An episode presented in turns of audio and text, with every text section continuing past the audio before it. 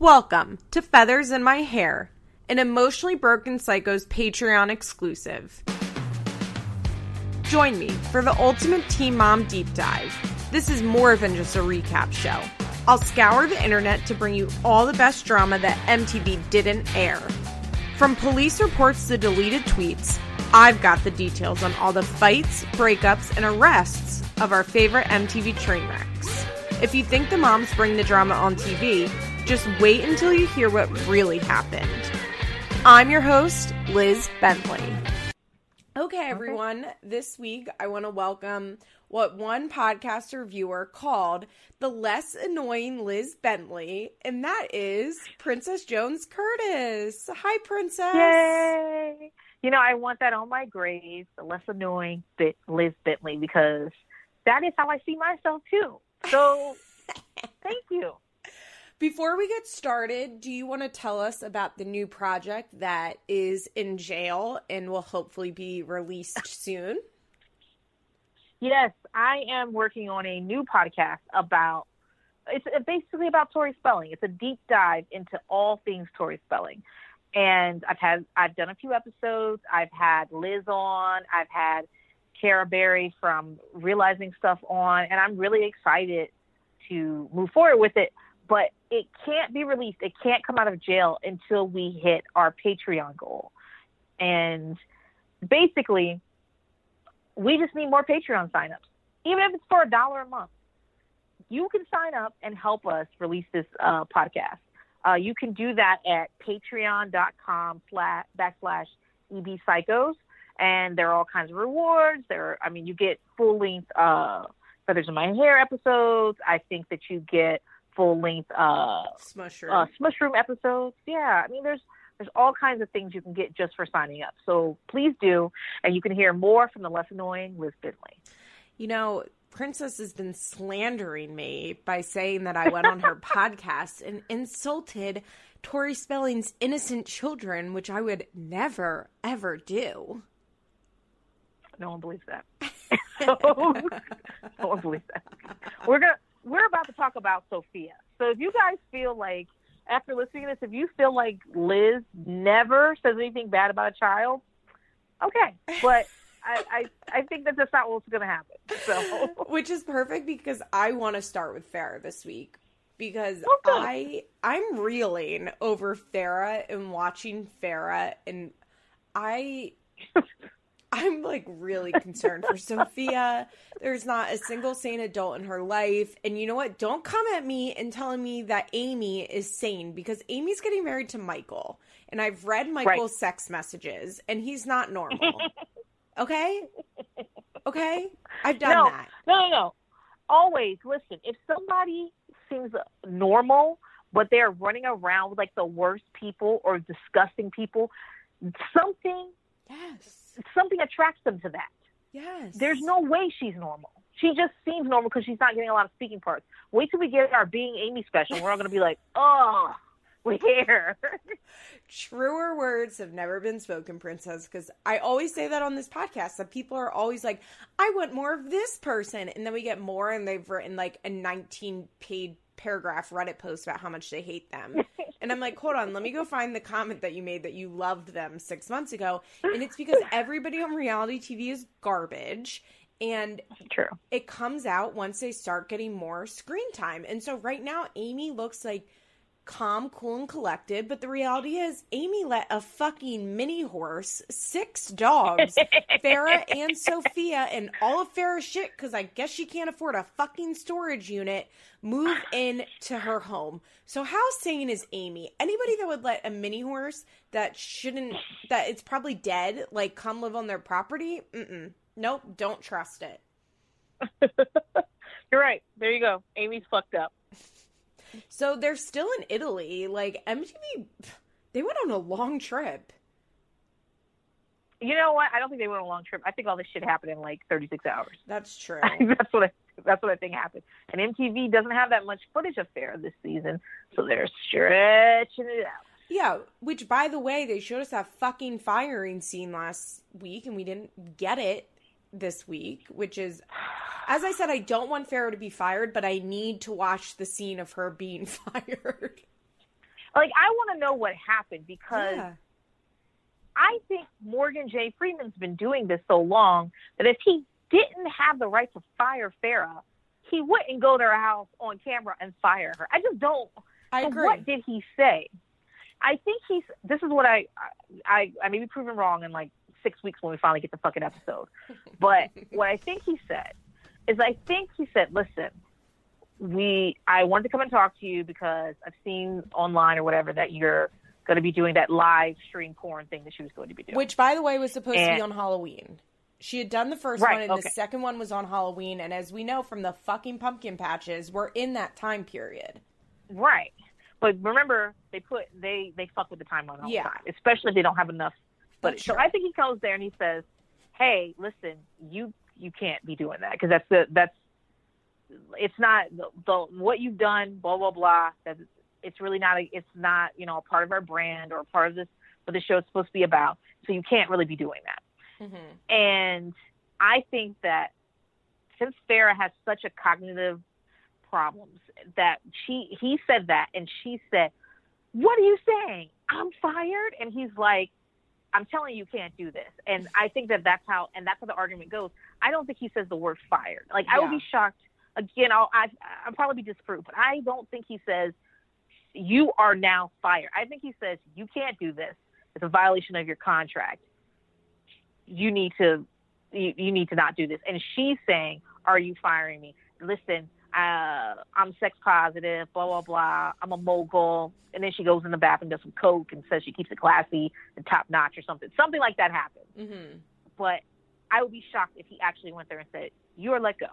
Uh, You know, Yeah. has he has he said anything about this? Does he ever tweet responses to things like this? No, Uh, right? He tweets, but I haven't seen him tweet any responses or comment on this. And Instagram tells me that they were in Italy at the end of September. So we're Okay. in the right ish time period because they also don't. This isn't. I'm not exactly sure how Real Housewives do it, but I don't know if people know this. But on Teen Mom, they come because it's so spread out, you know, and they only have so Uh-huh. many camera people that they come for like a week and then they leave Uh-huh. and then they come back and then they leave. So it's not like filming starts and they're filming every fucking day for six months. Right. They go Right. over with the girls, like, okay, what are the important events in your life? Like, just off the top of my head with Chelsea, like, okay, so when's Aubree's father's daughter dance? When are her baseball games? Like, what?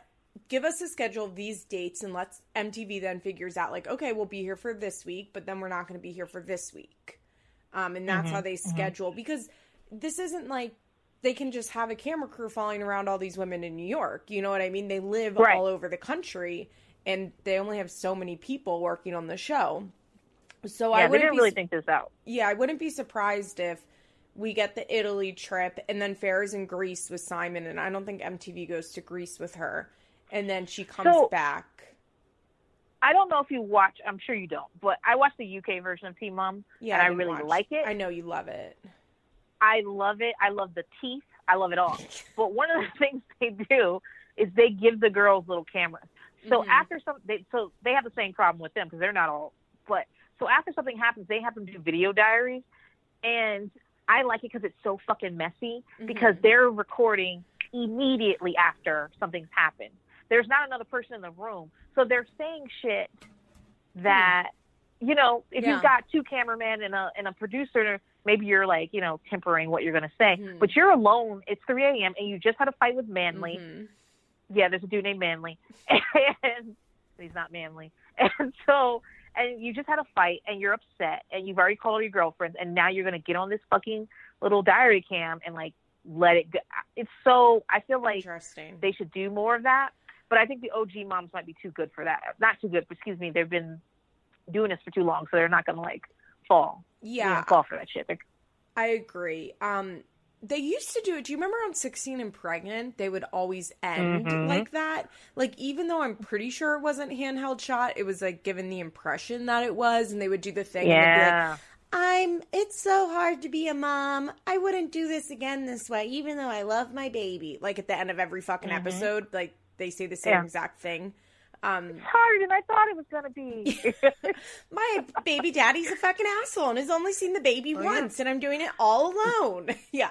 this is why I love that show because it always starts off like, "Hi, my name is Melinda, and I'm a cheerleader, and I met this guy two weeks ago, and I'm pregnant by him, but we're gonna be together forever." And then by the end of it, it's like, none of that happened. Yeah. I miss I do miss 16 and pregnant. I wish it would come back. But so Farrah and Deb are going out for a night on their own and they go to karaoke. And I just want to point out I noticed Farrah did something and then I was wondering. So Farrah says to her mom, she's like, These people are so funny. And then I realized, does Farrah ever laugh or does she just say things are funny? Um, she does laugh, but it's like a fake laugh. That's how she. It's a Yeah. really weird. Um, I'm doing this like I'm performing laughing. I'm performing laughing for you, not I am laughing. It's really weird. Yeah, I like I thought of that and was like, does she laugh? Have we ever seen Farrah genuinely laugh on camera? And sometimes she'll like pretend to laugh at Sophia and she'll like make this little scrunched up face. She's like, mm, Yeah. Sophia, you're so funny. But I really I don't think she ever genuinely laughs on camera at least. I don't think the truth is I don't think Farrah's very happy in general. So, what is she laughing at? True. True, she's miserable. I think her smiles. Yeah, she's miserable. I think her smiles are Botoxed in. I don't think she, it's even like. I don't. I don't think she's a happy person. Yeah, that's very true. So they go to karaoke and Farrah doesn't do karaoke and I I hate karaoke. I guess if you're very drunk it can be fun, but since I don't drink anymore and I get intense secondhand embarrassment for people, like really intense, which actually sometimes even when I'm watching TV, like I'll have to change a channel on a TV show because I get it so bad. I always have for as long as I can remember. My first, I think I've talked about this on the podcast. My first memory of getting it through the TV was a Rugrats episode when I was like a kid and feeling like very uncomfortable with what was happening on the Rugrats. I don't know. It's I don't get that what much embarrassment? It this is so random and people are going to be like what but angelica got kicked out of camp and as she was getting kicked out of camp the whole camp was chanting pickles and i don't know why but that like deeply upset me as a child and it's a i know it's my secondhand embarrassment feeling i don't know why i was probably six years old but it it's just like, something She got kicked out of camp. Why are you guys adding to it? yeah i don't like, know Just let her go. I don't know why it set it off, but I have the most clear memory. Like I remember I was like standing in front of my TV in the living room because, or the the like uh the family room as we called it, because that's how I would watch TV. I would like stand one inch from the TV and like do like cartwheels and stuff while I watched TV. And I just remember like so clearly being like, I don't like the way this makes me feel. And so karaoke like sets that the fuck off for me. I when you're drunk and everybody else is drunk, it can be fun. But I used to work at a restaurant that had a bar attached to it, but was mostly a restaurant. But they did karaoke nights, and these people I would come and be so fucking serious about it. And it was like their one night of the week to like get their singing skills out.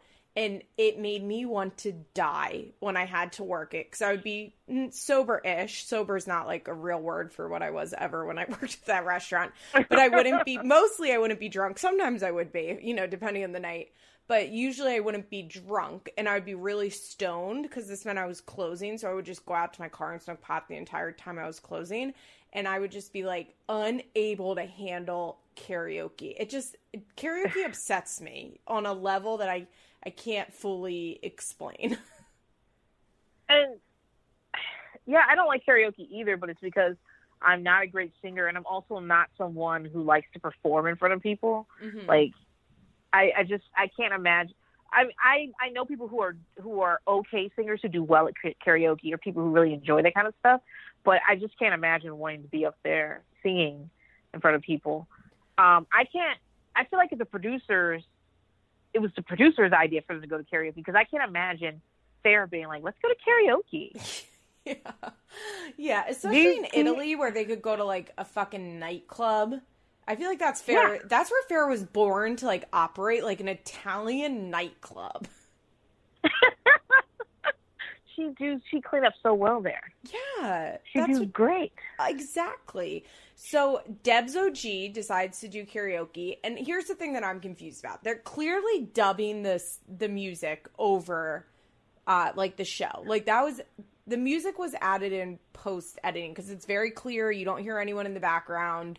It's like clearly not Deb's singing it live, but she is rapping right. along to it. So I wonder if they like put it on the like she like plugged her phone in, you know what I mean? Like hooked her phone up to the Bluetooth and then they just like edit it back in to get rid of like background noise so it was more clear.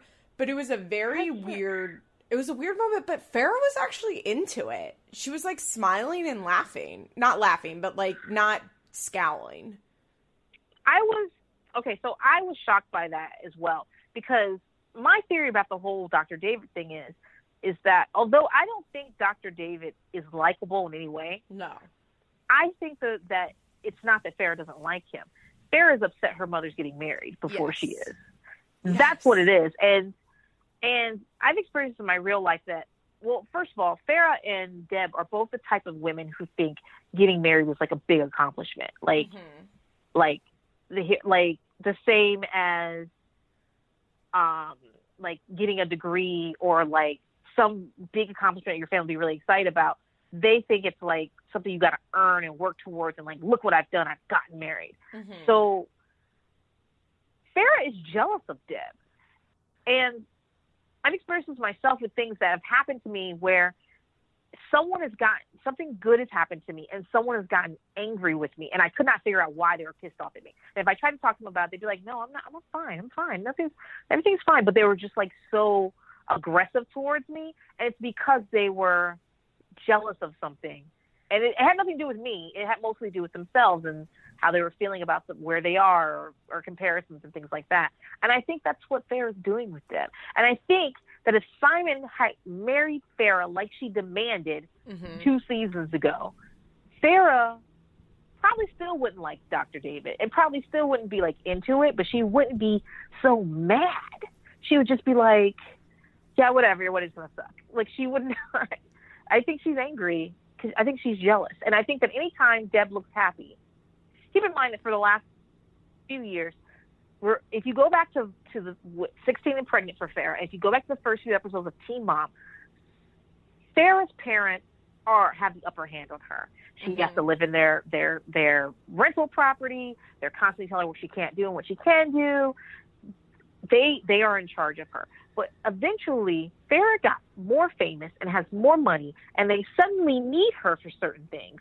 That all of a sudden, Farrah is mm-hmm. in charge. So now they have to be nice to be on the show. I'm sure when this show is not on, she's like, yeah, yeah, yeah. And that's when I did this. And that's when I, and you're not going to be on the show if you can't film with me and yada, yada, yada, yada. And you wouldn't have anything. And because I'm sure they all get like some sort of payment from the show. Yes. And absolutely. so, and her celebrity and you get invited places because Deb is such, Deb OG, Deb's OG mm-hmm. is such a, like a, a fame fucking whore now. so, and remember when she wanted that liquid facelift and, and Farrah had to put it on her car, shit like that. But now, now that Farrah, now that Deb is getting married, Farrah, Deb has the upper hand in a certain kind of way. And that, look how happy I am. Look, someone's going to marry me. Simon was going to marry you. Mm-hmm. that type of shit. And Farrah is pissed. And that's where all, if, if Simon had married fucking Farrah, none of the storyline would be happening. None of it. Yeah, I totally agree with that. I've said a million times that Farrah lives to punish her mother. And mm-hmm. I think she's mad that she's Deb has taken away one of Farrah's greatest insults, which is you're mis- you're a miserable woman who's going to die alone. And now Farrah yeah. can't say that to her because Deb says, "Well, no, actually, I have David. I'm not dying alone. I'm quite happy with David." Uh, I also think that Farrah Oh, I read a really good comment that I wanted to to say on here that if you go back and watch the early seasons of 16 and Pregnant and Teen Mom, you'll see that Deb is always the angry one with Farrah being the one who cries to use yeah. to manipulate. Yeah. And now in this so they had the money reversal where Farrah got the power via money and fame. And in that, Mhm. I feel like they've switched emotional roles where Farrah Yeah. is the angry one that yells and screams and Deb's the one that cries. If you go back, Deb Uh-huh. is never crying in 16 and pregnant or early teen Oh, no. mom. Never. She's telling people they're going to hell. Yeah. She's demanding. She don't you want to go to heaven with us? She's- Iconic. we just want you to go to heaven with us. And I would have been like, no, thank you. Don't you want to go to heaven with our family? No. and he just met you. What we're talking about is Farrah is going out on a date with someone, and she brings him to the house, and they kind of interrogate him about Jesus, and basically saying, "Listen, don't you want to go to heaven?" And I'm like, "You just met this dude today. Him committing to go into heaven with you is like a big deal." But anyway, so she asks, she talks about God a lot. She yells at Farrah, and she she basically tells Farrah she's not taking care of Sophia right. hmm That's essentially what she does. And Farrah cries and cries. And Farrah cries and cries and cries and cries. So yeah, complete role reversal. And I know that our slender mommy Malls really feels for Farrah, and so do a lot of other people. They're like, Deb has ruined Farrah. Deb has ruined Farrah's life. But the truth is that Farrah is grown right now. Okay. Yeah. And Farrah is getting something out of this dysfunctional relationship. She's punishing them. She's showing them.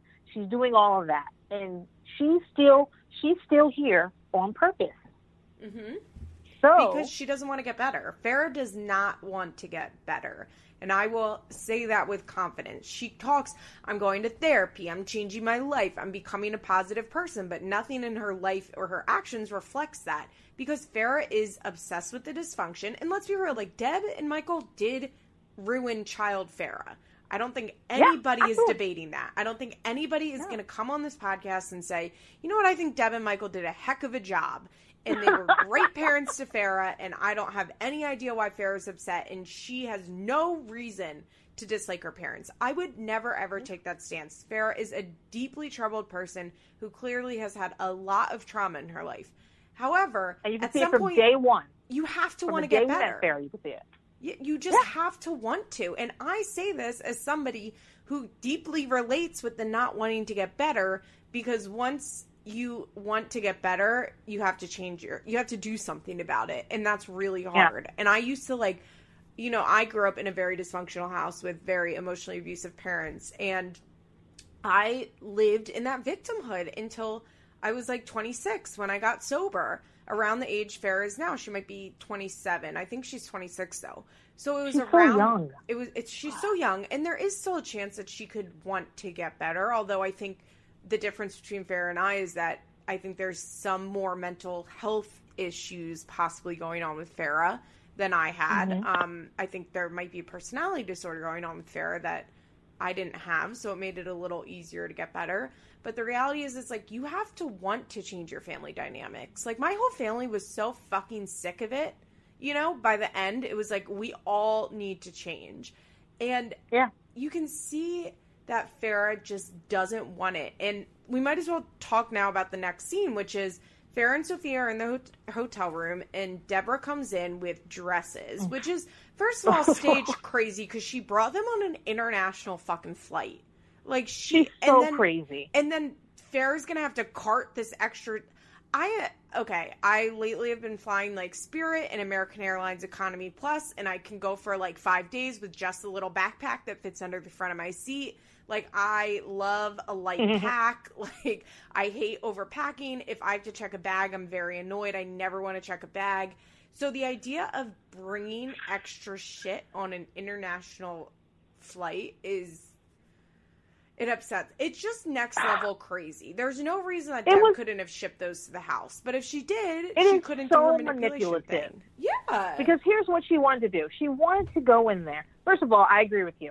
Um, Sophia is saying that she hates David to this point because Farrah's been saying it, and Yeah. now Farrah gets to Farrah gets to be just the same thing. Remember the L.A. San Diego shit? For Mhm. weeks, Farrah said, "We're gonna move to San Diego. We're gonna move to San Diego." And then one day she goes, "Do you want to move to San Diego or L.A.?" And and Sophia thinks she's got the right answer because she's been Mhm. listening, and she says San Diego, and Farrah goes, what about LA?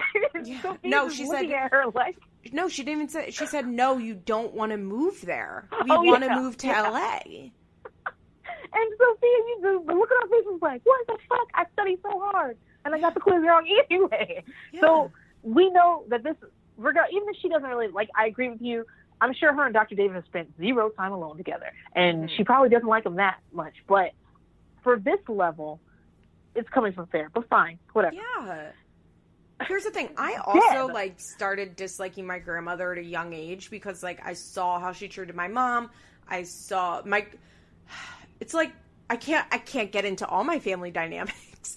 But but my grandmother was a very miserable woman, still is, who takes it out on others. She's not she wasn't like hitting us, but she just was she was not and is not a nice person.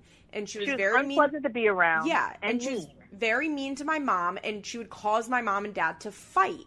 Like I would, I mean, they fought about fucking everything in the world, but I would see them fighting about my grandma. So I understood, like, she is, even though I didn't have words for it from a very young age, I understood that Nana was an unhealthy source in our life, and I would say like, well, I don't want to go to Nana's, but it wasn't a fucking option. Nobody cared. They said, get your Right. ass in the car. We're going to Nana's. Like, even if I said I, I- didn't want to go, nobody was like, okay, honey, you don't have to go to Nana's then. It was like, we're going to Nana's. Shut the fuck up. Like, and that's, Yeah, it, that's you don't difference. Yeah.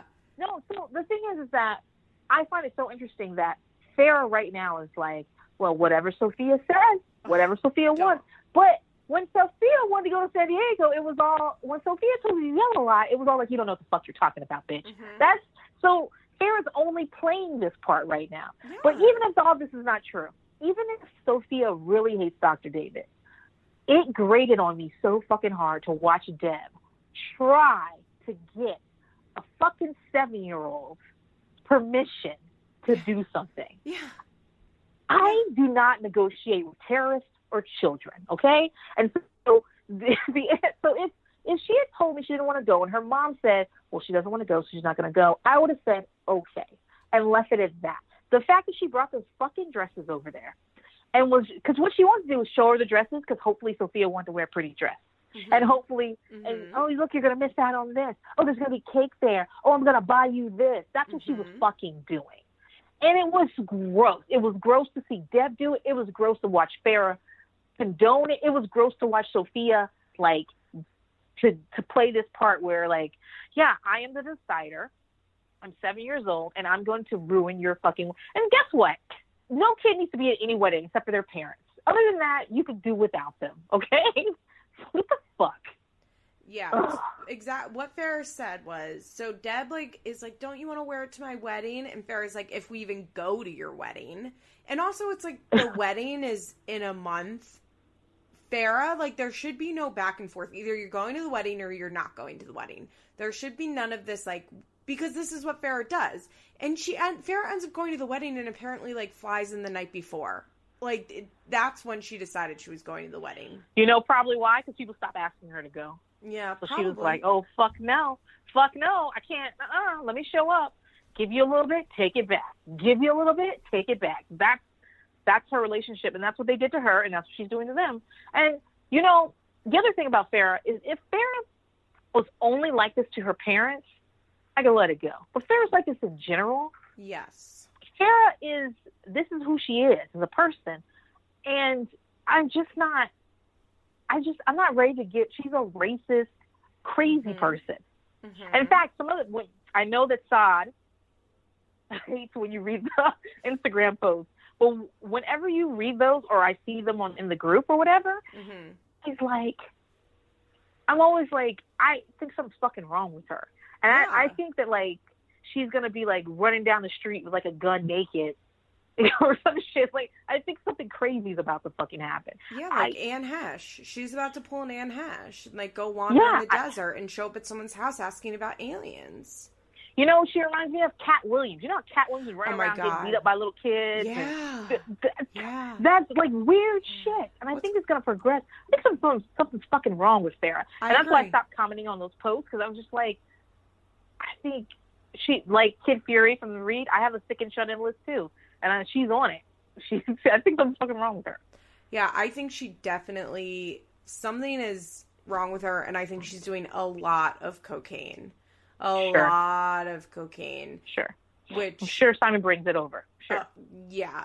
So Farrah says, I would love to be with you too, but my daughter doesn't want to go to the wedding. I'm just keeping it 100 with what Sophia feels. You don't need to try and manipulate my daughter anyway. And it's like, uh, everybody's manipulating Sophia. So Deb says, Sophia, do you want to come to my wedding? And Sophia says, I don't like David. Now, here's also my other thing. I don't think most seven year olds, and you can correct me if I'm wrong because you're around kids this age more, and I think we have a good comparison in Bentley. I don't think most seven year olds fully comprehend weddings, not wanting to go to a wedding because you don't like the significant other, and what marriage really means. Like- because like when we go to weddings, we're thinking of the marriage and of the union, and going to the wedding supports that. Like Bentley, when you told him when he went to his father's wedding, he's only thinking of cake and running around, taking pictures. That's what he's thinking of, the party, Yeah. not do I support this union.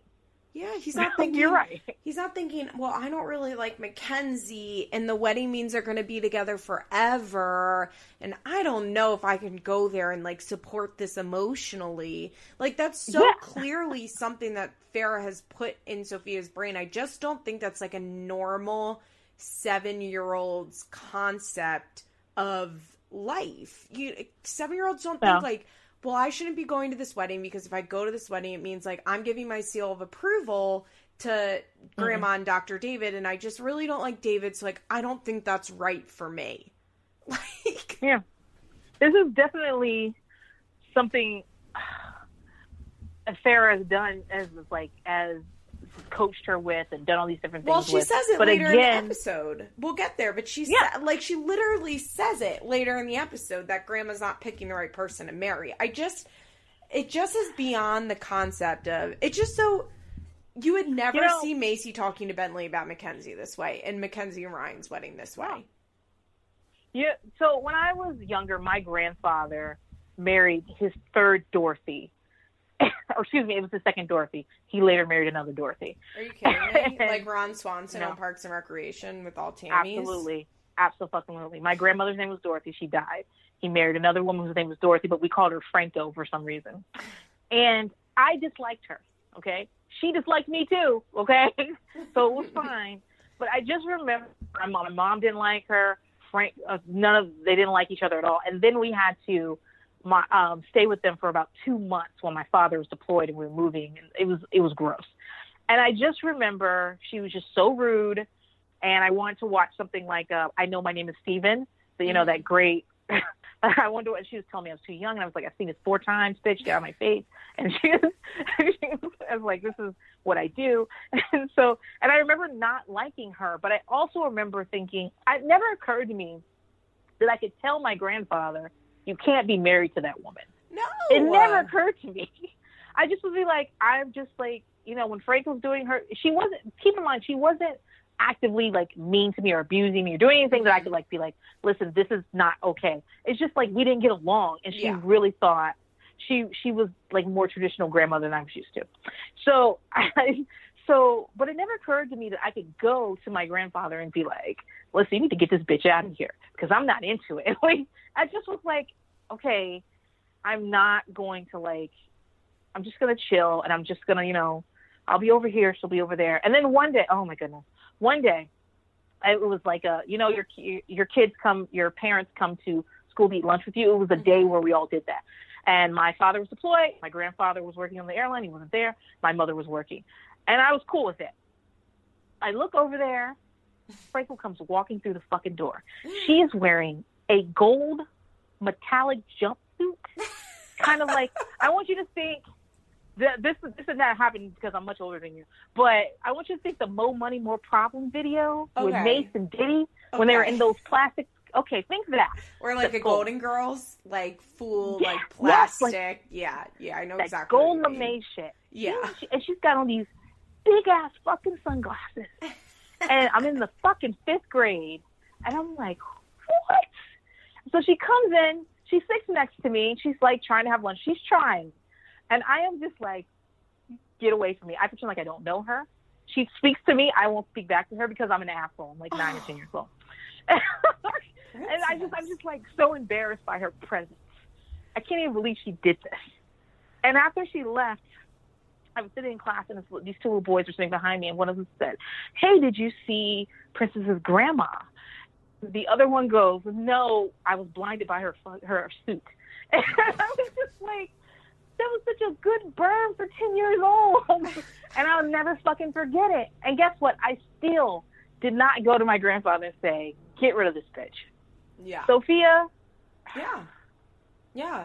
I can't imagine at seven years old thinking that I had the right to make those decisions. It wasn't presented to me as an option to have decisions Well, I like think- that.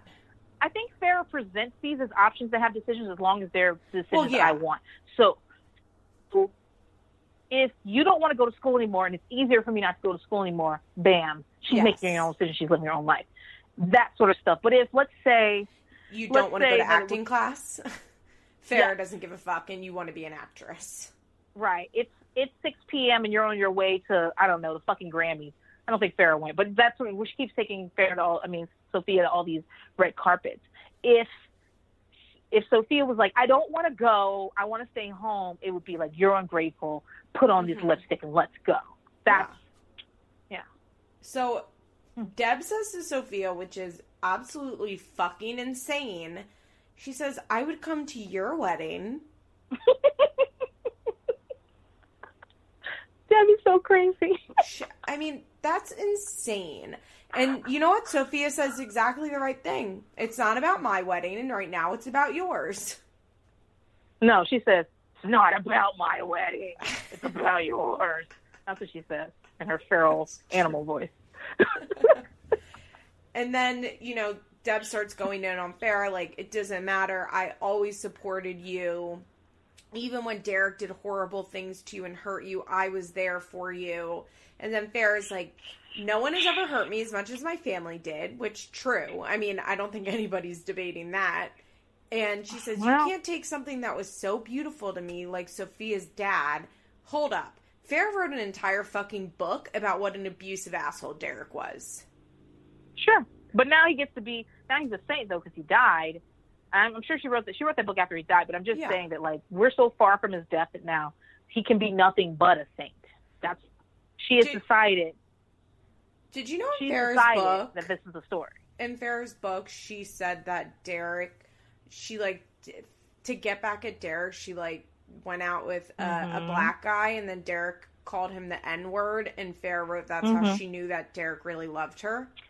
Absolutely, I know that. Also, at the beginning of Teen Mom, when her first year, all she dates is black dudes. Yeah, In the first in the first season of Teen Mom, Farrah is out all the time. And in Yeah. fact, one time they're filming her, some dude she's trying to get up with some dude. His name was I think his name was Shaq. it was. I was just about to say she definitely dated a guy named Shaq. Uh, he was like a basketball player of some sort.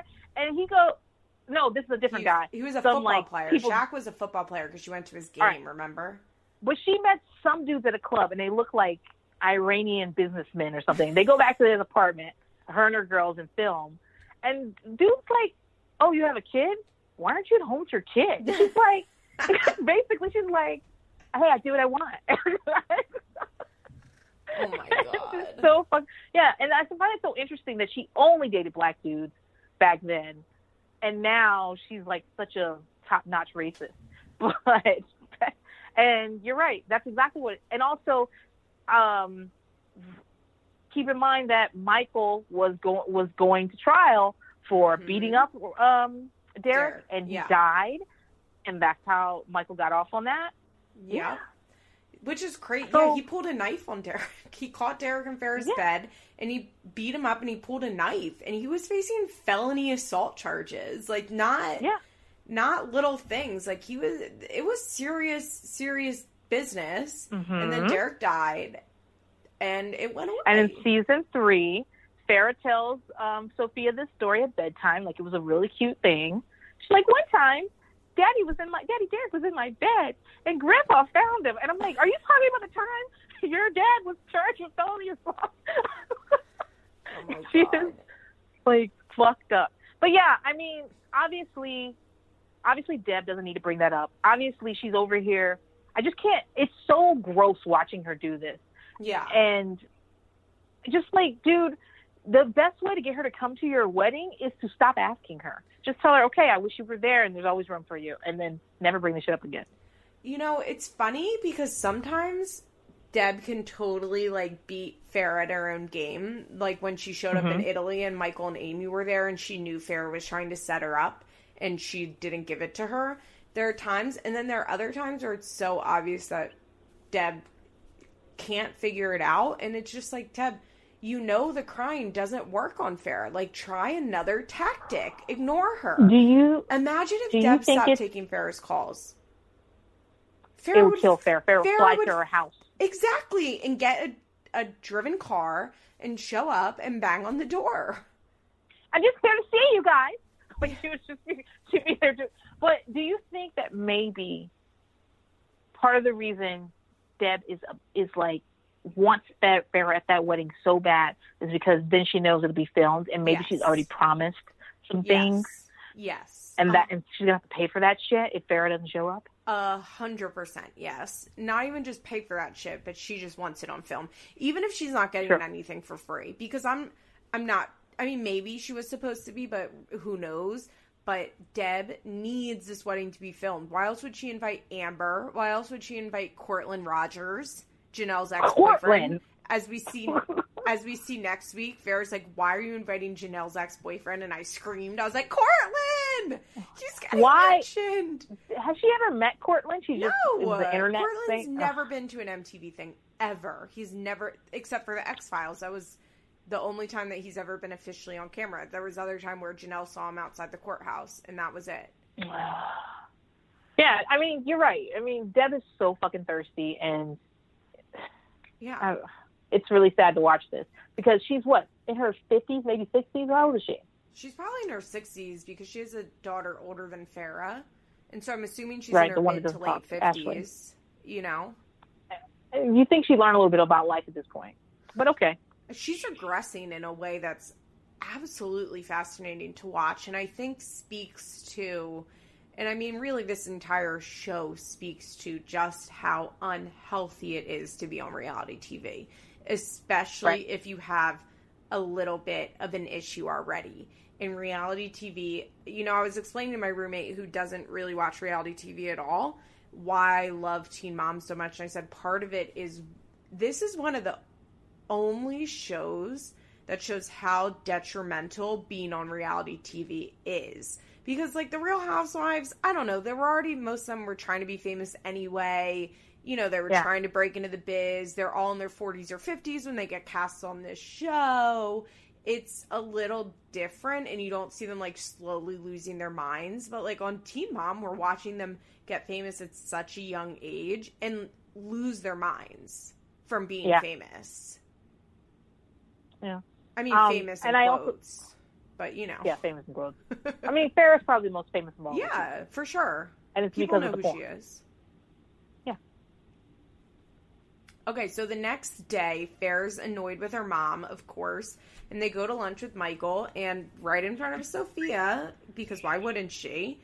And she says to Michael, she's like, Well, mom wants us to go to the wedding, and she's just bitching, bitching, bitching about it. And Michael's like, Look, I just want you to put this aside so that you can enjoy your time together. And Farrah goes, Whatever. And like gets up and goes storms to the bathroom. It was just it was funny because you, she obviously here's the thing i think michael and amy have really been indulging in the the deb hate and i have a feeling them seeing deb in italy and like seeing remembering how important deborah is to sophia maybe kind of click them out of like the we hate deb train and we should be more supportive of this and i think Farrah didn't like that because Farrah's only getting along I- with michael now because he's like sucking her toes That's the only reason. She only and because it, it annoys Deb. Yes. But the other thing is, is that the Je- Farrah probably tells th- them all kinds of stuff that Deb is doing. Mhm. Like, like, and Deb hates Amy. She says Amy's fat and ugly. And you Yeah. know what? She was laughing at, like, I'm sure, sure that there's been a lot of like game of telephone between the three parties. And Mm-hmm. so they see Deb in Italy, and suddenly they're like, well, maybe she doesn't want to kill us. Yeah. and, and things get a little bit, and so they, they're, you know, they're not as angry. And it's also hard to sustain anger for that long when you're not around that person a lot. Farrah can do it because she's still in this thing with Deb. But Mhm. Michael's not really. Not anymore. Like, No. the only way he interacts with Deb, it seems like, is through Farrah and Sophia. Mm-hmm. So he doesn't have as much to be mad at her about. Yeah. And Michael, so Farrah goes to the bathroom and Michael asks Sophia, like, hey, just between us, do you want to go to grandma's wedding? And she says no. And he says, why not? And she said, because David's going to be there. And I mean, it's just so obvious. It's just not, there is no reason for Sophia to hate David this much because you know later in the episode Michael says it's because he she saw them fight in Key West which she didn't really she wasn't there for like the worst screaming of it she wasn't at the table but two like who hasn't she seen her mom fight with? She sees her mom fight with Michael. She's seen her mom fight with Deborah. She's seen her mom fight with Simon. She's seen her mom fight with everybody that works at MTV like I just don't believe that without Farrah like buzzing in her ear about how much they hate David like Sophia would care that much about David And also she- her mom. She's been around for the play for the playbacks where the where they're constantly reminding each other what Yeah. happened. And and then he said this and then Yeah. he did this and I hate him and I hate him. Like that's that's what she's she's coming from. Yeah, and Michael says like it would be really nice if you went there for grandma's sake. And uh, that annoyed me too because I just feel like she's getting such mixed messages from all the adults in her life and it's sad because she doesn't have I don't know to tell a 7-year-old who you know her mother who is her entire world because she's an only child of a single parent. So Farrah's kind of it for Sophia. You know what I mean? Now Michael and Amy more because they live with them. But really, it's Farrah and Sophia. So for Michael to be Yeah. like, well, it'd be nice for you to be there, it's like now we're just confusing her even more. Well, yeah, because she because like I said, she studied and she thinks she's getting this quiz right. In fact, this is how I know this is fake, or I know this is fake on um, Sophia and Farrah's part, is because if I had a seven or eight year old that was constantly telling me how much they couldn't be around an adult and how much they disliked them, I would say, I okay, why? I'd like to know more about that. If I had a kid that was a certain that of that age and they constantly were telling me, um, you know, something's wrong. Um, I don't want to talk to this person. I don't want to be around them. I I hate them. I'm scared of them. I'd want to know why because I think that something inappropriate happened between them. Some sort of incident happened that they're not telling me about. But Farrah does not ask her why. Farrah Yeah. says, "Hmm, yeah, that's that." I mean, maybe she asked her why off camera, but I don't believe that either. I think No. Farrah knows why. And also, anybody listening to this, please do not take this as I'm saying that that uh, Dr. David has done something to Sophia. I don't know. No I don't know anything like that. I don't think so. I just. I don't think Dr. David's ever been in a room with Sophia alone, be honest. exactly. That's why I don't think so either. But I don't think they've had any conversations besides the type of conversations you have with your grandfather's friends, like, how old are you? What school do you, that shit. Uh, no, I don't think he's even No. had this. I think David has shown that he does not care to have those conversations. I would be surprised if they Oh, said you're more than five words to each other because David d- refuses to interact with people around him. Yeah, he's socially awkward too. So yeah, you're so right. He doesn't even know that that's how you talk to a child that you don't know. But so no, please don't like don't let this become something on the internet. Where like, well, I heard Dr. David did this. No, I don't. I'm just saying that if so there's a child like having this type of reaction, you want to know why because you're because things get fishy. That's Yeah. that's what I'm saying, and I don't believe. That's why I don't believe this is real. Here's the deal: either you completely cut Deb off because of she's marrying David, and we're not having you in Mhm. our life anymore, or you fully support it. There can be no in between, or at least you fully support it in front of your daughter. You know, you don't I'm have not to even fully. fully support it. I don't talk bad about it. Yes, exactly. I just don't. I don't say anything. I don't have any thoughts on it. I don't say anything, and that's it. So that's what she should be doing. That's what Macy would be doing. Honestly, I can't imagine even Amber talking shit about Kristina in front of uh, Boo Boo. I can't imagine it. Not like So- this. She might make snide No. comments, but no, nowhere near this. And then Farrah says to Sophia, she's like, Aren't you so glad we were here for Michael and Amy's engagement? Wasn't it so pretty? Because, you know, Grandma didn't include us in her engagement. Why would. Okay, first of all, like, engagements can be private and personal. I have never felt offended that I wasn't involved in someone's engagement. And both my parents have been are remarried, and I was not involved in any way, shape, or form in either of those engagements.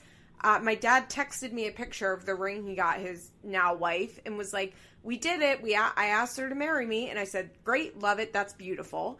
And I don't even remember my mom telling me how she got engaged. Honestly, Can, It was- can you imagine if you had like called your dad and been like, "Excuse me, yeah. Why wasn't, I involved." invited?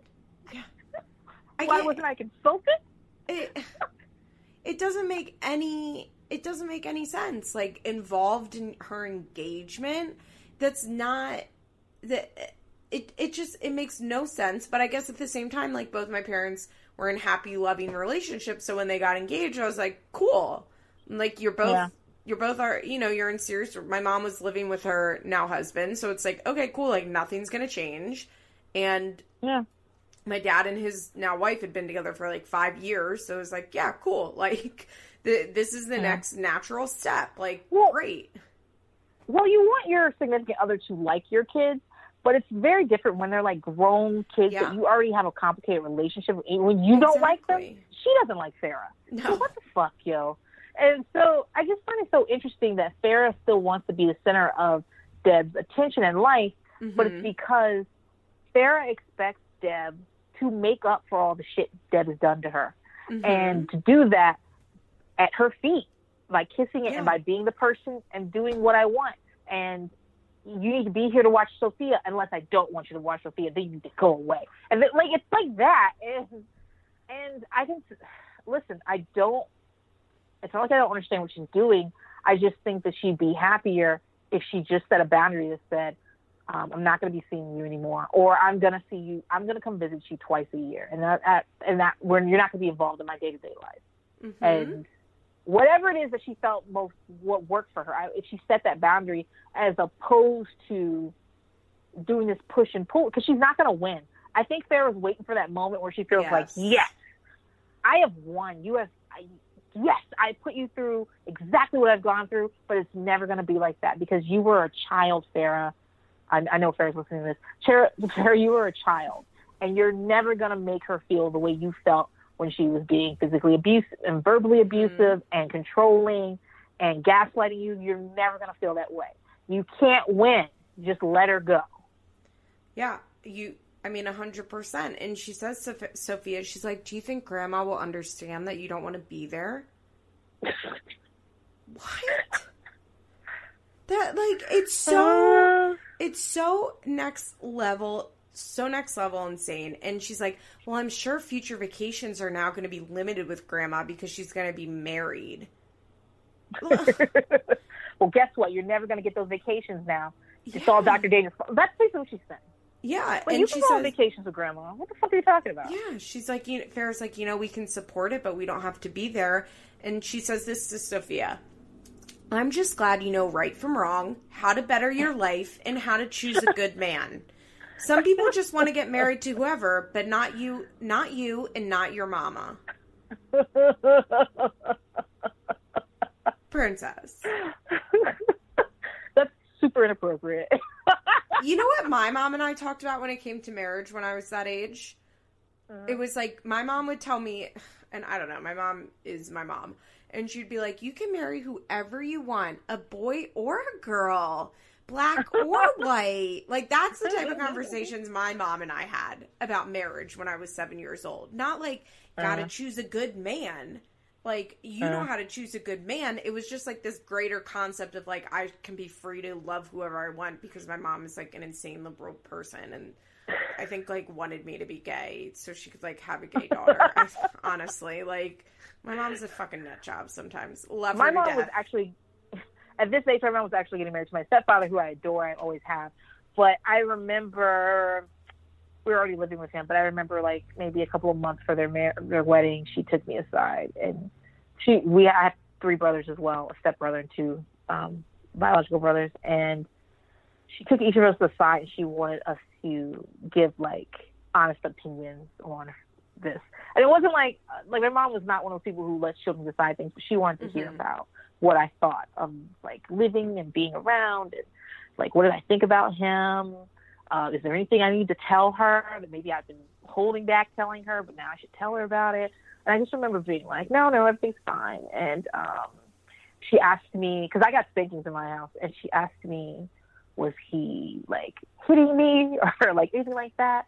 And I was like, um, only when I'm bad. and I just remember having like this conversation with her. She was really worried about like I, I guess she felt like there was something that could have been happening that maybe she didn't know about, or maybe we didn't feel comfortable telling her. That's the type of yeah. conversation I had with her. I never had a conversation with whether or not I thought that he was a good mate for her. Yeah. Uh, she was asking me from a child's point of view, what did I think of him? And I just told her, and I do adore him. I thought he loved. He, he really is like a Cole type guy, and I, I was like, I just really like being around him. And I asked her who I was going to live with if they broke up, and um, she said her, and I said, but I don't want to live with you. I want to live with him. And she said, "Excuse me." I was like, "You said to be honest."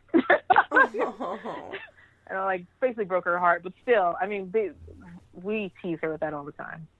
But yeah, I, I mean, that's the type of conversation you have. Not this. Not you know how to choose a good man, don't you? Yeah. It's just, it's just so weird. And like, my mom was in a very unhappy marriage, and as I got older, when I was older, and like we were in the thick of our like awfulness as a family, when I was a teenager, she would definitely say stuff like, "You don't marry a man like your father." But not when I was seven. Oh, princess, it was so bad. My parents used to like, break see up. that? Oh my god. Don't do that. my parents used to break up. Like my dad would leave and then I would like ask my mom to let my dad come back and then he would come back and then it'd be really bad and once she was like well you told me that I should have him back. Like she like blamed it on me. It was so sick. I was like 17. My mom was like peak alcoholic. Like, oh my god, Princess, it was so it was so bad. Once I turned like 14 or 15, my house was like a. I mean, it was always dark, but like once my mom was like really drinking, like things were really dark in my house, and so that I can relate to Farrah on. And I really do think the I and guarantee you, I guarantee you that Deb would talk to Farrah about Michael like this. Sure. Sure. Because he would go away. Would say, yeah, and I bet you she would say things like, "But I'm trying to stay with him because of you," or something yeah. like that. Like, yeah, I bet she would say that. I bet she would say something about money because a lot of people stay married for money because it's cheaper to be married than it is to be oh divorced. Oh my god, my mom and, was like, "Don't you like going to summer camp?"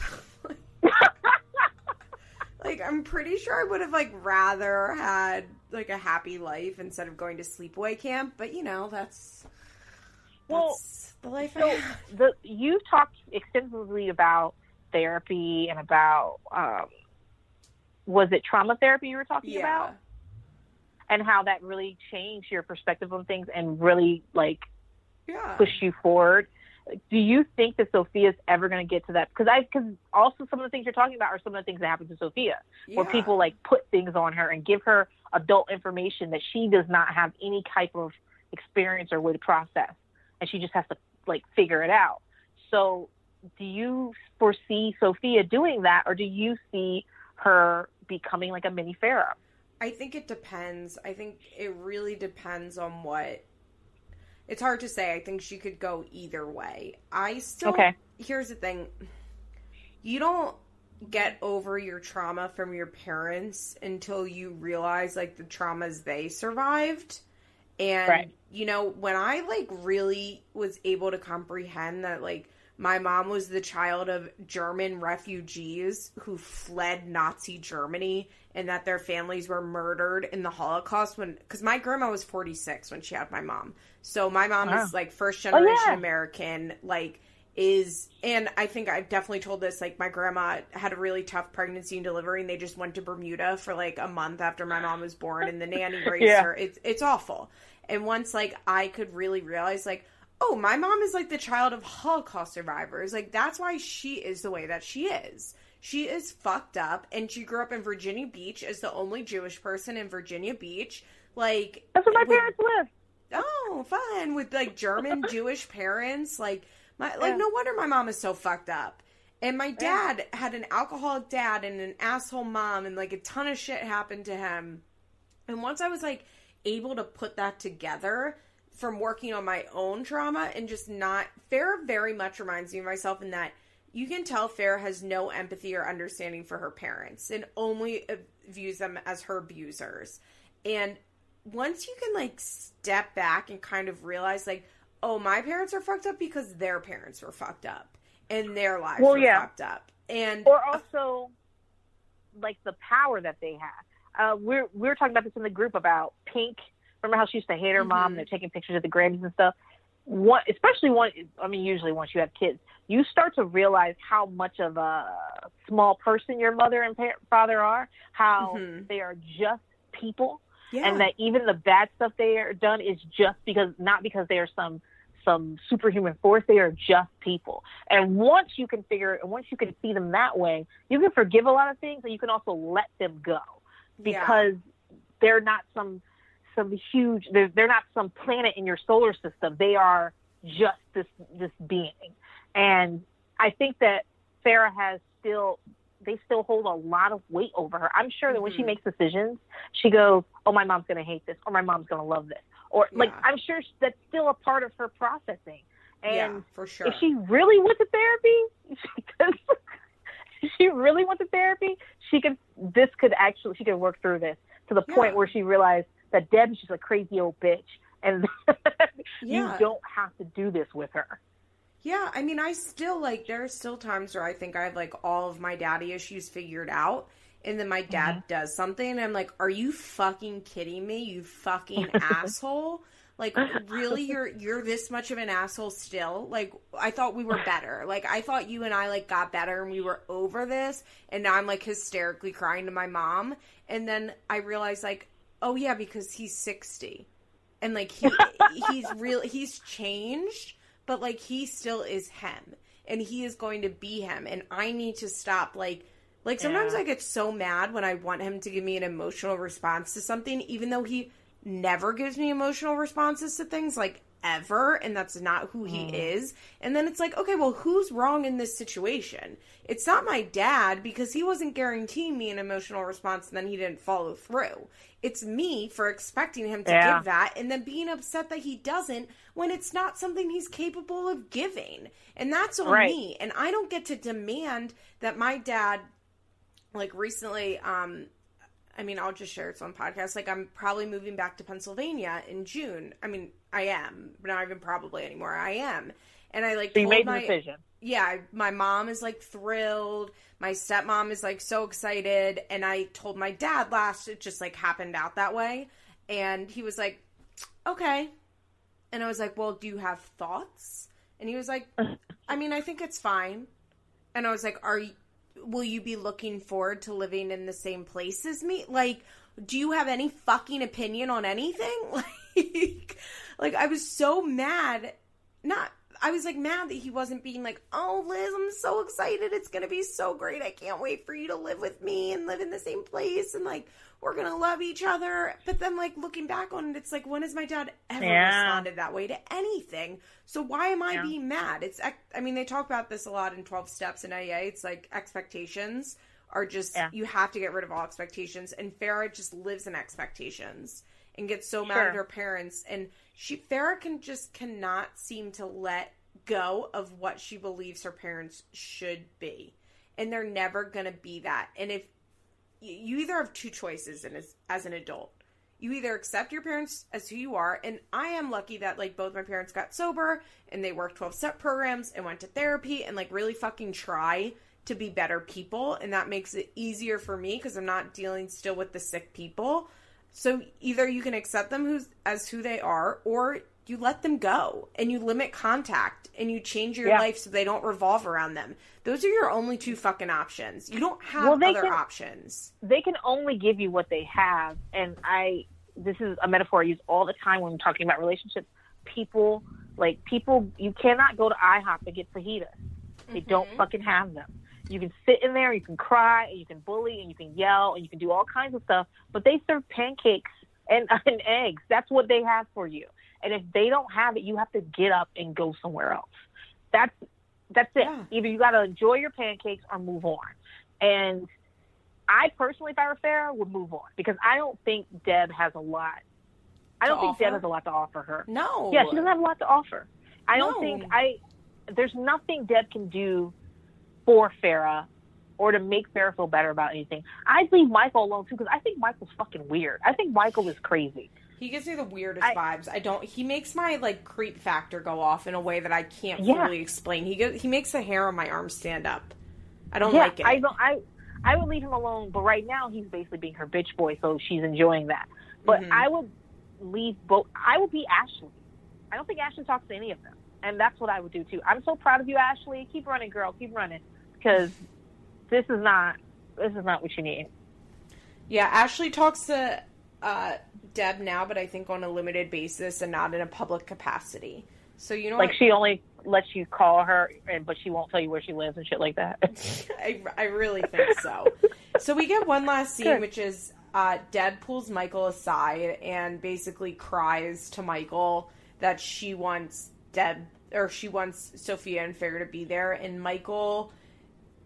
I mean, good for Michael. He stays very diplomatic. You know, he says, Uh-huh. I think Sophia doesn't like the way that David treated her mom, and I think that she loves you and she wants to be there, but is feeling confused. And Deb's like, You don't know what it feels like to be ripped in half. Like, shut the fuck up, Deb. Like, is also, this her third marriage? yeah, I believe it's her third marriage, and also like not for nothing.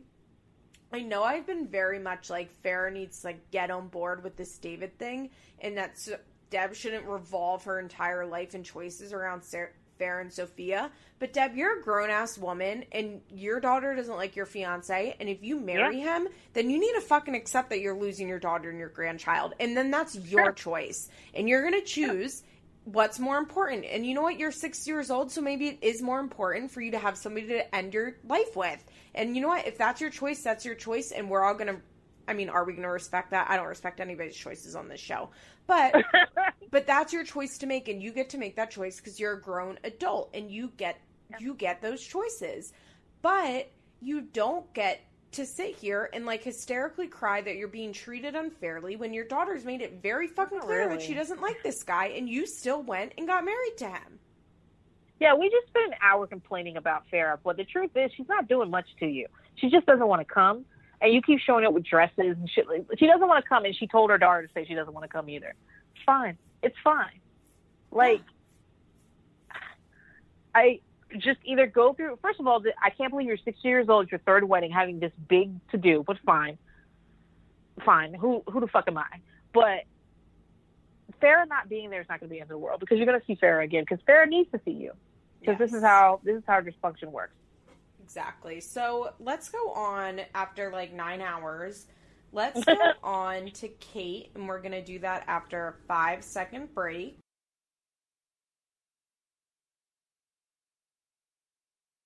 Kate. Um, how do I feel about Kate? I I don't know. It's de- this episode was depressing as fuck. All the tabloids and media outlets are running with Kate's pregnant, but at the same time, like, of course, People Magazine is going to tweet that Kate's pregnant, like, because they don't know, they don't read the Ashley in Twitter and Teen Mom Reddit to know that Kate had a miscarriage, and they can only go on what you know is on the show. But right, because they're just really doing re- those little things that they are just kind of almost recaps of the show. Where They're like, exactly. Kate and Tyler have a secret. It's just somebody. It's like ads for the show.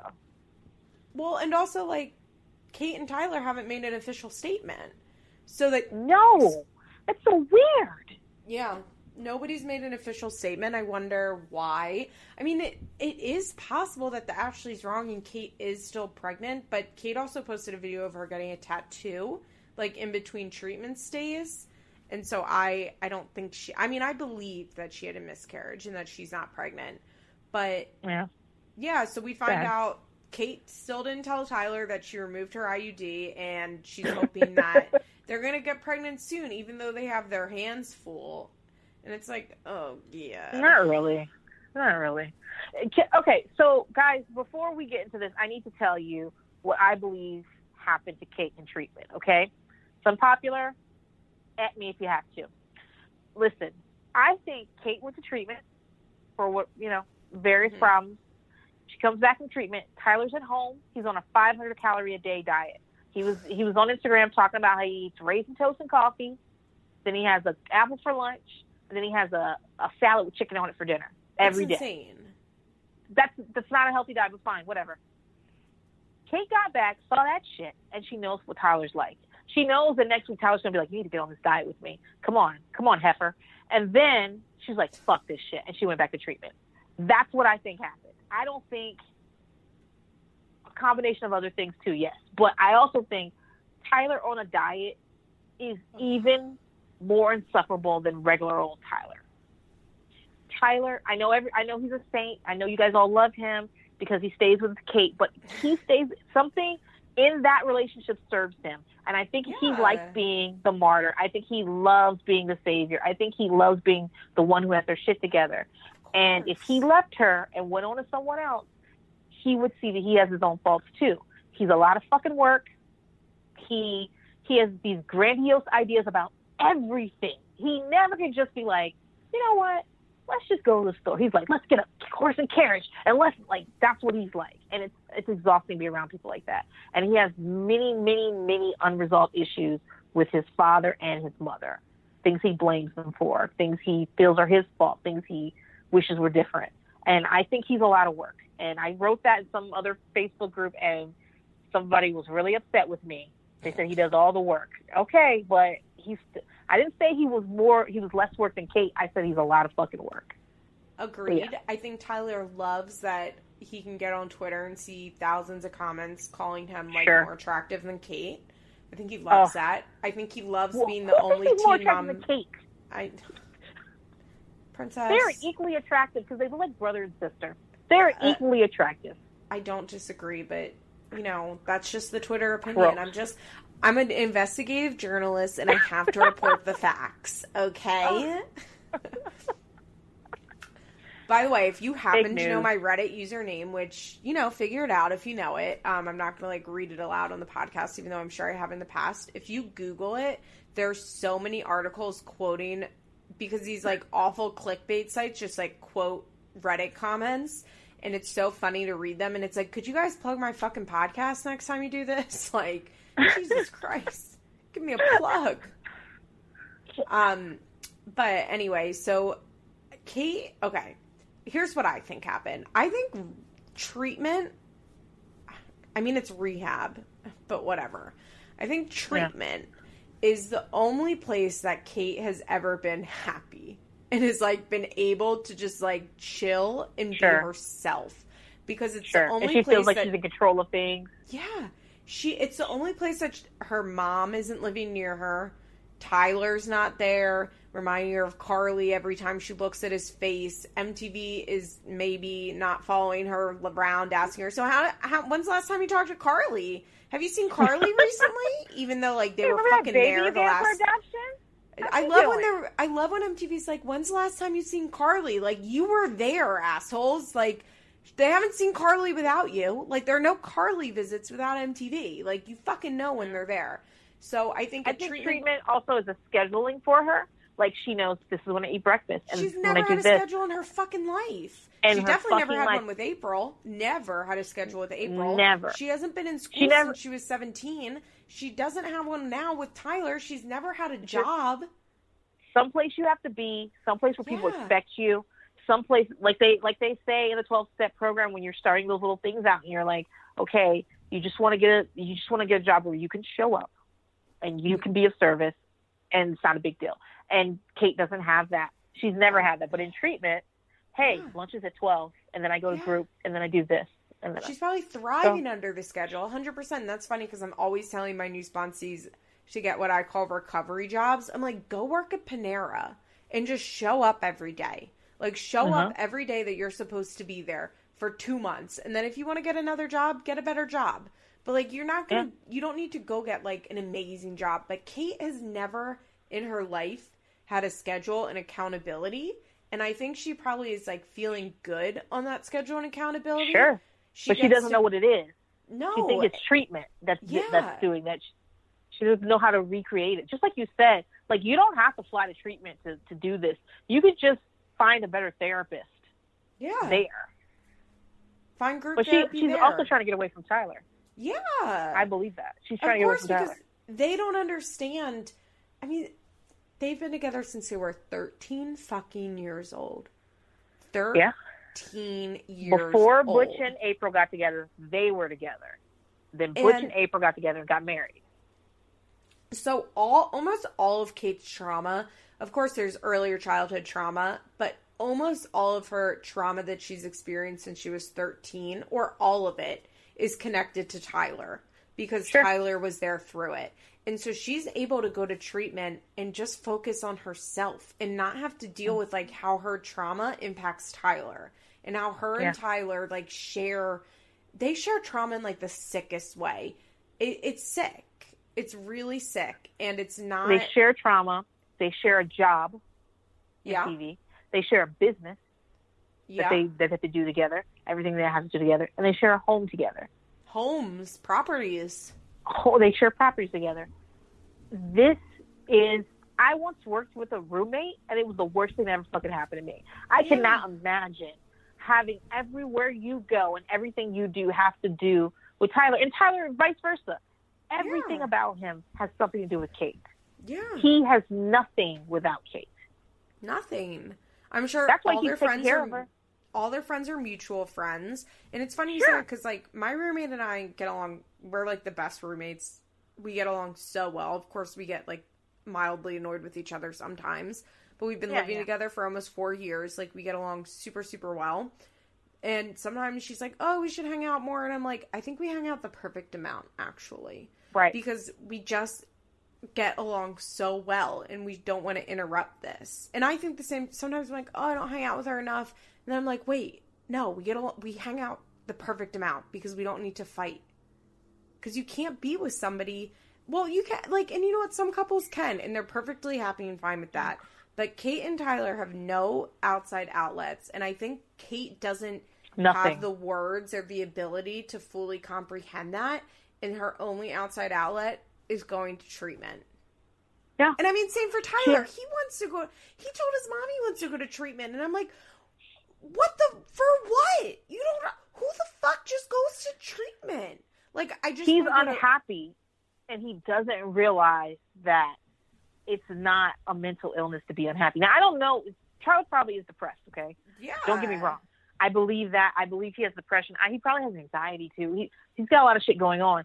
But he thinks that the reason he's unhappy with Kate is because of these things, as opposed to you don't need to. This, this relationship's not healthy. Yeah. And they've been to couples boot camp. So what the fuck?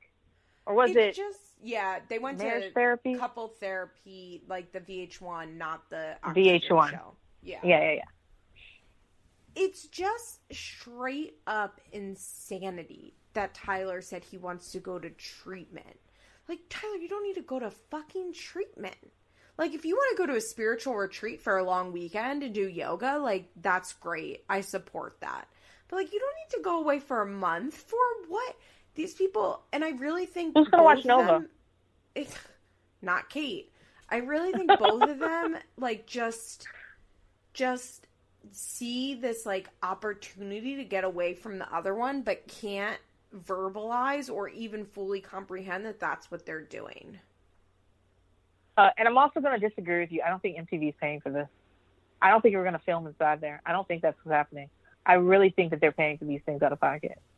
I don't think MTV is like. Supposedly they filmed a lot of the first treatment trip, like the one that happens in November. So, we're going to see it this season or next season. Yeah, this season. I mean, because we're in October. Well, if they if they're filming inside the treatment center, they definitely pay for it. But if they do what they did Yeah. last time, where it's just Tyler visits and it's like They real hike. Yeah. Yeah, something like that, where they're just basically like, no, you can't come in. You're not going to be filming that part. Then MTV didn't pay for it. So I'll be, I'll be, I, I have a strange feeling because yeah, I go to treatment by, I go to treatment if if like MTV was gonna pay for it. Fuck yeah, I go to treatment right now. I'll figure out something to be treated for. But, um, but Same. I think that regardless if anybody's paying for it, I think that um, I think they're going to go regardless. Yeah, That's I think I think. Kate has so little management, and she's like, "Well, the only place I've ever not wanted to kill myself is when I'm in treatment, so I got to go back there." That's sad. That's act- It's sad. Of course, it's sad. it's really sad that she's so suicidal. Like I personally, I'm not saying I don't think I would ignore any cries from help from her, but I don't think she would kill herself because first of all, she'd have to make a fucking plan, and that's not that's not Kate's strong point. Yeah. But I think she says she's gonna kill herself a lot, and you gotta believe someone when someone says shit like Yeah, that. of course. I she think probably she, she says there's the no time. reason for real. Yeah, at night when the cameras aren't there. Imagine what life is like when the cameras aren't there. It's not like this. It's Kate. Mhm. Well, I mean, Kate does look like a slob all the time, but it's Kate like literally in the bed all the time. It's Mhm. Tyler telling her he wants to do this. We need to do this. So you said you were going to do that, and she's just like, ugh. Oh, And God. it's and he's like, "What's wrong with you?" And she's like, "I don't want to live." So it's shit like it's it's it's a lot. I I guarantee you that Kate on a regular basis looks a hell of a lot like Amber.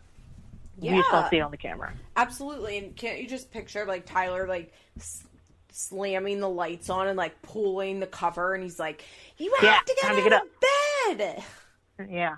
Time to get Yeah. up. Nobody's been looking for you. Are you gonna? Didn't you say you were gonna work out today, Heifer? I can't. I I can't stop saying Heifer because uh, 'Cause he said Leslie Lefkowitz um, was talking about today, and I forgot that he said, "I don't want to be with no heifer." Now, my mom says the word heifer all the time.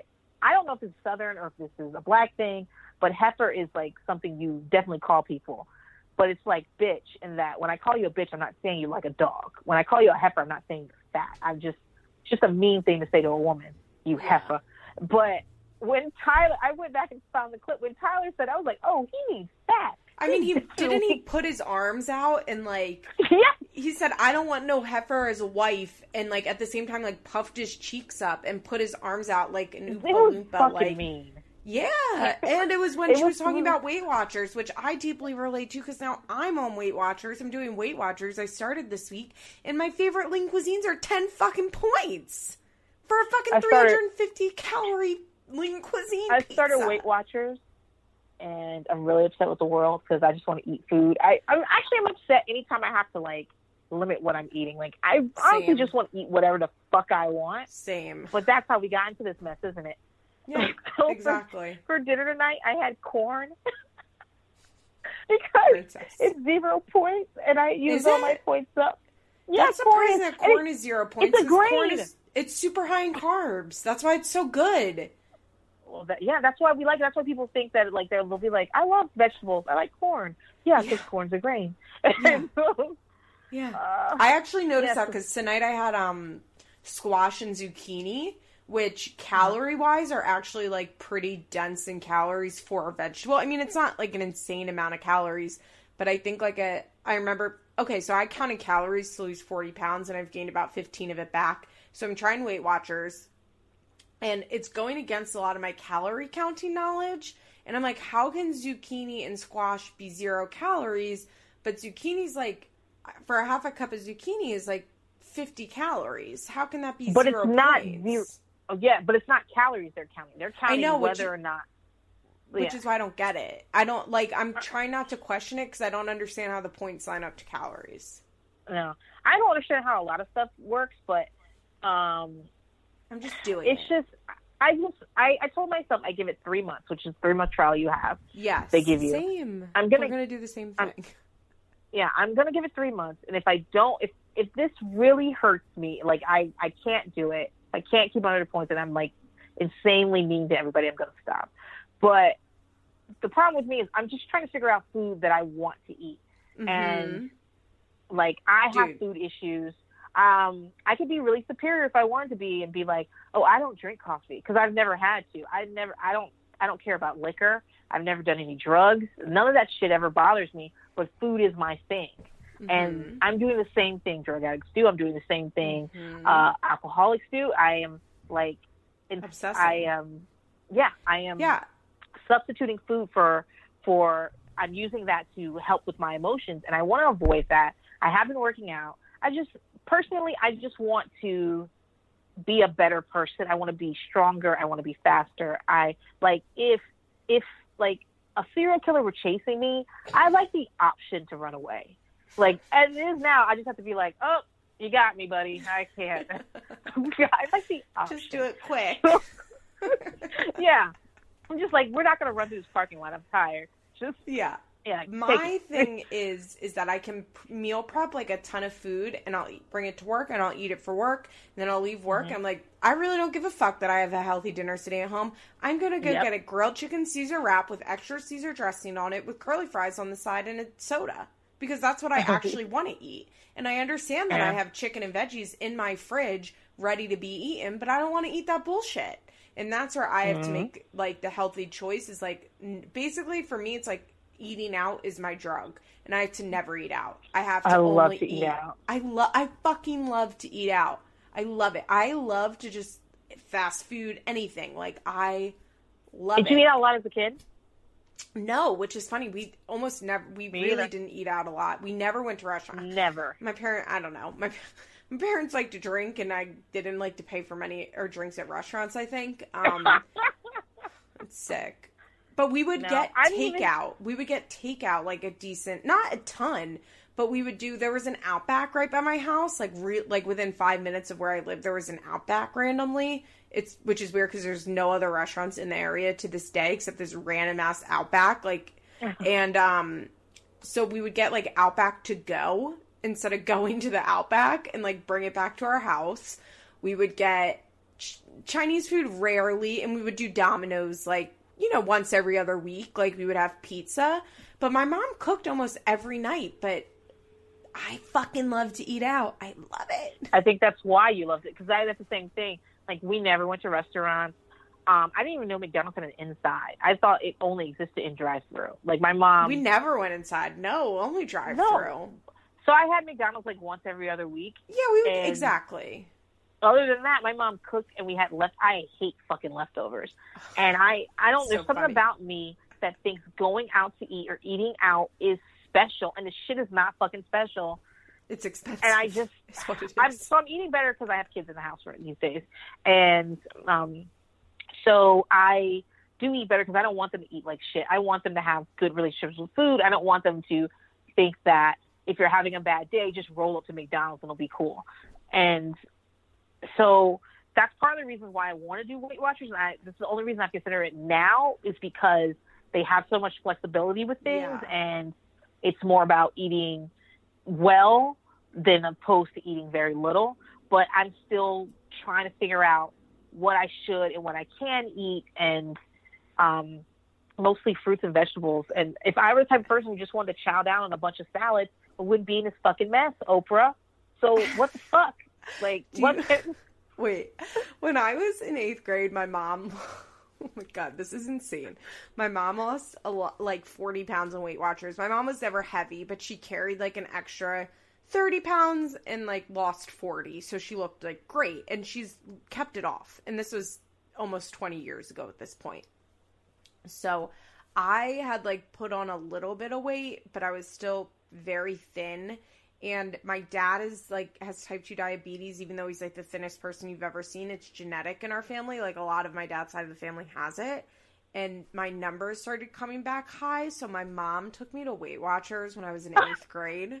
This is oh insane. Oh this is like the oh. insanity I which actually my mom and I fought about like 2 years ago. Like we got into a fucking fight about it and she tried to tell me that it didn't happen or like the way that I remembered it. Like that's what I mean. Like, well, how shit... did she think that happened? Like you I, asked to go to Weight Watchers? She thought I was. She was like trying to help me, and that it was like my idea. I don't know.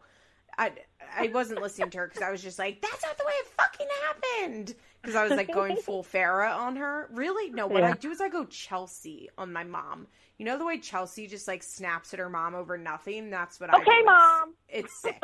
yeah. I go full Chelsea on my mom. Way more than like it's different than Farrah and Deb. It's more Chelsea and Mary, me and my mom. So Like, my I'm mom brought me to. Weight Watchers, and I was on it for like two weeks, and like doing. I remember I was like using the measuring cup like to measure my cereal in the morning, and like really trying hard. And I mean, I played sports. I wasn't fat. Like if you look at pictures, I was like perfectly normal. But I don't know. I think I went to a nutritionist around this time too. My mom was drinking. That's really like the explanation. And we went to a meeting and I had gained a pound because I was on my period. And the lady like looked down at the scale and was like, You've gained a pound. And because it was like my, only my second week, I was supposed to still be like, you know, just like flushing off weight because it's like the beginning of the diet weight that's just like falls off of you. And I remember Right. screaming at my mom in the car way home, and then I locked myself in my room and I hysterically cried, and we never went Oh. back to Weight Watchers oh. because Oh. she, the lady, oh my embarrassed me God. so bad. And you know, like I, this is another thing, like going back to like you have to forgive your parents like the reality is it's like my mom had gotten healthy on weight watchers and we got these test results back that probably scared the shit out of her and they were calling me a pre-diabetic when i was 13 and that was like probably terrifying to her. You know what i mean? To like get those results and i Yeah. had gained a w- little bit of weight because i turned 13 i like got my period and i got hips and boobs. And i'd always been like as a kid i could eat anything i want. I was very very thin as a kid. And then i got like a little stomach and boobs and hips and just looked like a normal 13 year old and and i mean i look at pictures of myself. I, I know i wasn't fat but it was ins- i'll never forget the way that lady like looked up at me and was like you've gained a pound. And i flipped. I flipped. And like i mean for you know to my mom's credit we didn't go back after that. But Oh, now I'm now this podcast brought to you by weight watchers trauma. Ah, this is a- so I've always been fat and ugly. That's what I like to tell people, and the and it's part of the reason people always tell me, "Oh, you're so funny. You have such a good outlook on life. You have such a good personality." And it's because when I was like 11 years old, I not I not only was I like uh, going to the school where I was like obviously the biggest person there, biggest girl there, even though I look back in picture, I'm like, oh my god, you were not that. But um, I was also the only black kid in the entire school, and I just was like, oh, I'm not gonna be getting any play, guys. like this is this is what my life is gonna be like. So I'm just gonna be like, I don't have to try for that. I don't have to try. Like whenever I see people on TV and they look a certain, I'm, like, I'm not, never like, oh my god, I've got to look that way. I'm like, oh no, that's not even possible. So Yeah. I'm good. And so I just and so this is translate. This worked out well for me. I've made a career out of it. I've never been single when I didn't want to be single. I've been proposed to fucking five times, guys. Like it's because at some point when I was a young kid, I just like had a little talk with myself and was just like, okay, listen, there's a lot of things you're not going to be. You're not going to be tall. You're not going to be skinny, and you're not going to be white. So you've got to work with what you got. And I I hate I hate telling this story because people always think it really sad, but I swear to God, it's one of the reasons why I've done so well the way I've done because I've just been like I don't have the same kind of pressures other people have to feel like mm-hmm. Okay, well if you don't if you don't have eyelashes like this and if you don't look this way, if you don't spend this amount of money on concealer or contour or whatever, you're not going to be anything. It's because I already realized I wanted anything. so whatever I got was like was always extra. So so I can't imagine my mom taking to a Weight Watchers thing. but I oh, can no. totally I can totally see myself like this girl being like, You gained a pound and me being like, Fuck it like what the fuck do you want? You, this is who I am. so I don't really want to like recap more of Catelynn and Tyler's episode because I just No.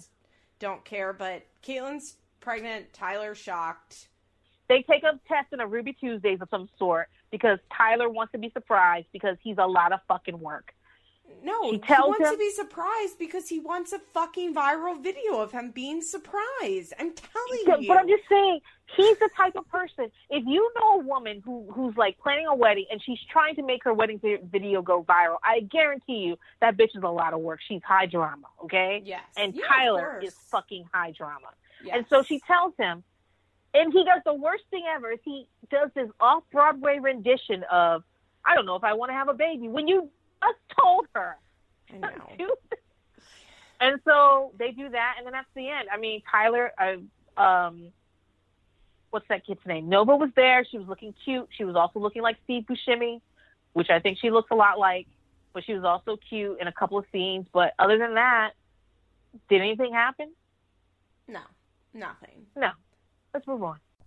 Hey guys, to hear the rest of this week's episode, come on over to patreon.com slash ebpsychos. Thank you all so much. Have a great week. Bye. This has been an episode of Feathers in My Hair, an Emotionally Broken Psychos Patreon exclusive. Executive producers Molly McAleer and Liz Bentley. Produced by Nicole Matthews. Special thanks to Sarah DiGiovanna for our logo. Head on over to our Patreon page for more rewards.